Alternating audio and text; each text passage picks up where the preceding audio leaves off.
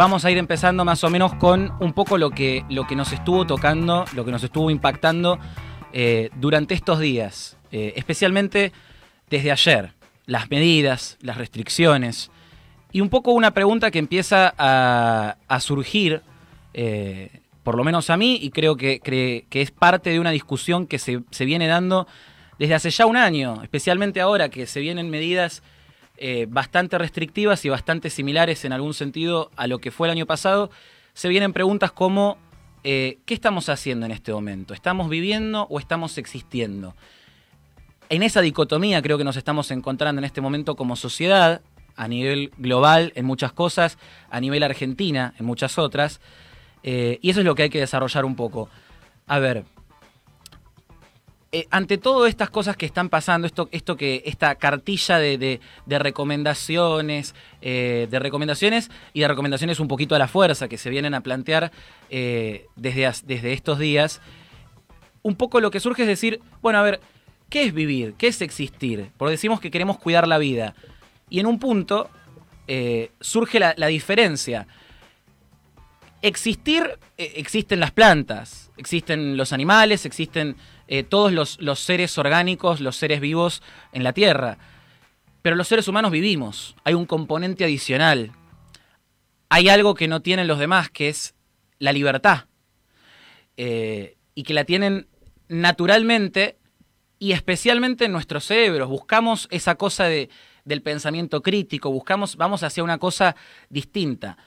Pero no solo con el tema de esta pandemia, sino también como sociedad en Argentina venimos hace años de alguna forma existiendo, sobreviviendo, lidiando con la corriente, no haciéndonos cargo de algunas cosas, reclamando por otras, y no estamos viviendo, no estamos proyectándonos en el presente. Un poco porque la dirigencia política o la dirigencia en general de la Argentina no, no nos lo permite. Pero otro poco también porque no nos damos cuenta del poder que tenemos en, eso que estamos haciendo. Eh, con todos estos protocolos eh, que en algún punto algunos son para cuidarnos, otros protocolos son unas cosas que se pueden escribir, pero después les falta un elemento humano. Por eso después decimos, bueno, ¿qué pasó? ¿Por qué volvemos a esto? ¿Por qué llegamos a esta situación nueva? nuevamente.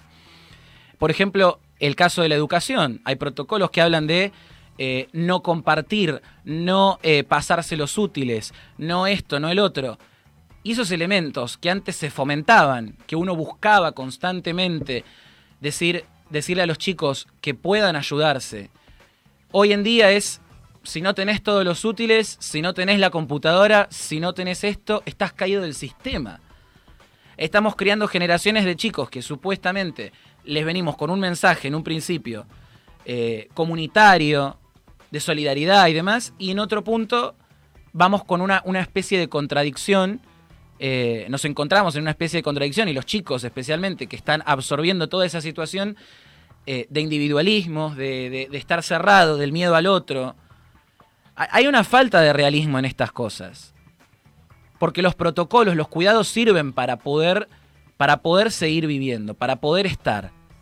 Pero también hay, hay, preguntas esenciales que nos tenemos que hacer de qué es lo que estamos haciendo con, con vivir. Porque yo puedo vivir, como dije, como una planta, puedo vivir estancado en, mi casa, puedo vivir en un frasco de vidrio termosellado, puedo eh, estar vivo, mejor dicho, pero no estoy viviendo. Vivir implica necesariamente la libertad y los costos de esa libertad la responsabilidad detrás de esa libertad, que es algo que no tiene, no tiene eh, todo que ver con el tema de la pandemia, tiene que ver también con cómo nos venimos conduciendo como sociedad de antes de eso. ¿Asumimos los costos de la, de la libertad que tenemos? ¿Reclamamos por la libertad que nos falta? ¿Tenemos la responsabilidad ciudadana de exigir a nuestros gobernantes para que transformen la Argentina que tenemos o simplemente nos conformamos? en, toda esta situación, eh, un poco está esa dicotomía y se mantiene, porque no se puede vivir con miedo y sin libertad. La muerte, de alguna forma, es una posibilidad constante de estar vivo y siempre es parte del ciclo. Tenemos el riesgo de morir desde el primer día en que somos concebidos. Ese riesgo no se va jamás. Pero no por eso debemos parar de vivir para existir. hay un punto muy, muy, eh, una línea muy, muy débil ahí en el medio, que nos toca a todos, porque en un punto no queremos, no queremos parar todo, tampoco queremos que se, muera la gente, en otro punto nos preguntamos hasta cuánto va a durar esto. Esto es una pregunta que también es esencial de todo esto, del tema de si estamos viviendo o existiendo, yendo ahora sí con el tema de la pandemia. Si vamos a estar un año más, seis meses más, dos semanas más, que un mes más, que esto, que el otro, no tenemos forma de saberlo. Y como no tenemos forma de saberlo, tenemos que conducirnos como personas, tenemos que manejarnos como si esto fuese lo que va a perdurar, lo que va a estar por mucho tiempo. Entonces, si vamos a, manejarnos como si este fuese el último día de nuestras vidas, que es lo que siempre hemos escuchado en todos los medios que ahora dicen, no, bueno, tenemos que esperar a no sé qué. Bueno, si vamos a conducirnos, como antes se decía, como si fuese el último día de nuestras vidas, vamos a estar, ¿cómo, cómo vamos a elegir vivir? ¿Cómo vamos a elegir estar vivos? Viviendo con libertad y con sus responsabilidades, con sus consecuencias también, o existiendo, sobreviviendo como argentinos, y no es un tema de una pandemia, es un tema de gobierno tras gobierno que no estemos reclamando lo que tenemos que reclamar. Es un tema de que eh, sube alguien una historia y se supone que ya se limpió las manos, ya no puede hacer nada más. Gente que dice, no, yo estoy en contra eh, de este gobierno, pero también estoy en contra de los, que, de los que están muy en contra de este gobierno. Estoy en contra de las marchas porque eh, son los que me van a después encerrar a mí. Yo digo, nos hacemos cargo de que las personas que, por ejemplo, estaban en las marchas el año pasado, son las que hicieron posible que después se abrieran un montón de actividades? ¿Nos hacemos cargo del poder que tiene el ciudadano en el día a día de la política?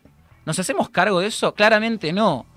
Y en algún punto también las propias limitaciones de las marchas, eh, por ser democráticas, por ser republicanas, pero al repetirse tantas veces, en algún punto terminan siendo un me encojo de hombros por parte de la dirigencia. Porque se sabe que ya no hay más. O sea, bueno, me banco una marcha, me banco un, un hashtag, me banco un tuitazo, me banco esto, el otro, y no hay nada más. No hay un, un compromiso, un compromiso real de exigir. Un compromiso real de exigir sin todo el fantasma que está es las protestas del 2001. Es una sociedad movilizada, una sociedad en pie de lucha, una sociedad que está constantemente marcándole la cancha a los que están en el gobierno, porque ya no le queda otra. Pero ¿qué es lo que pasa? ¿Tenemos que llegar a ese momento para hacer las cosas? ¿O podemos hacerlas antes? ¿O podemos comprometernos antes? ¿O podemos no llegar al momento en el que estamos todos en la misma? ¿Podemos evitar que las cosas pasen de una vez por todas o siempre vamos a tener que llegar al punto en el que le meten el dedo en el orto a todas las personas de la Argentina? En este sentido, o sea, y yendo ahora sí otra vez a la pandemia, tenemos que tener algo en claro. Yo, vos, quien sea, nos cuidamos, pero no nos encerramos.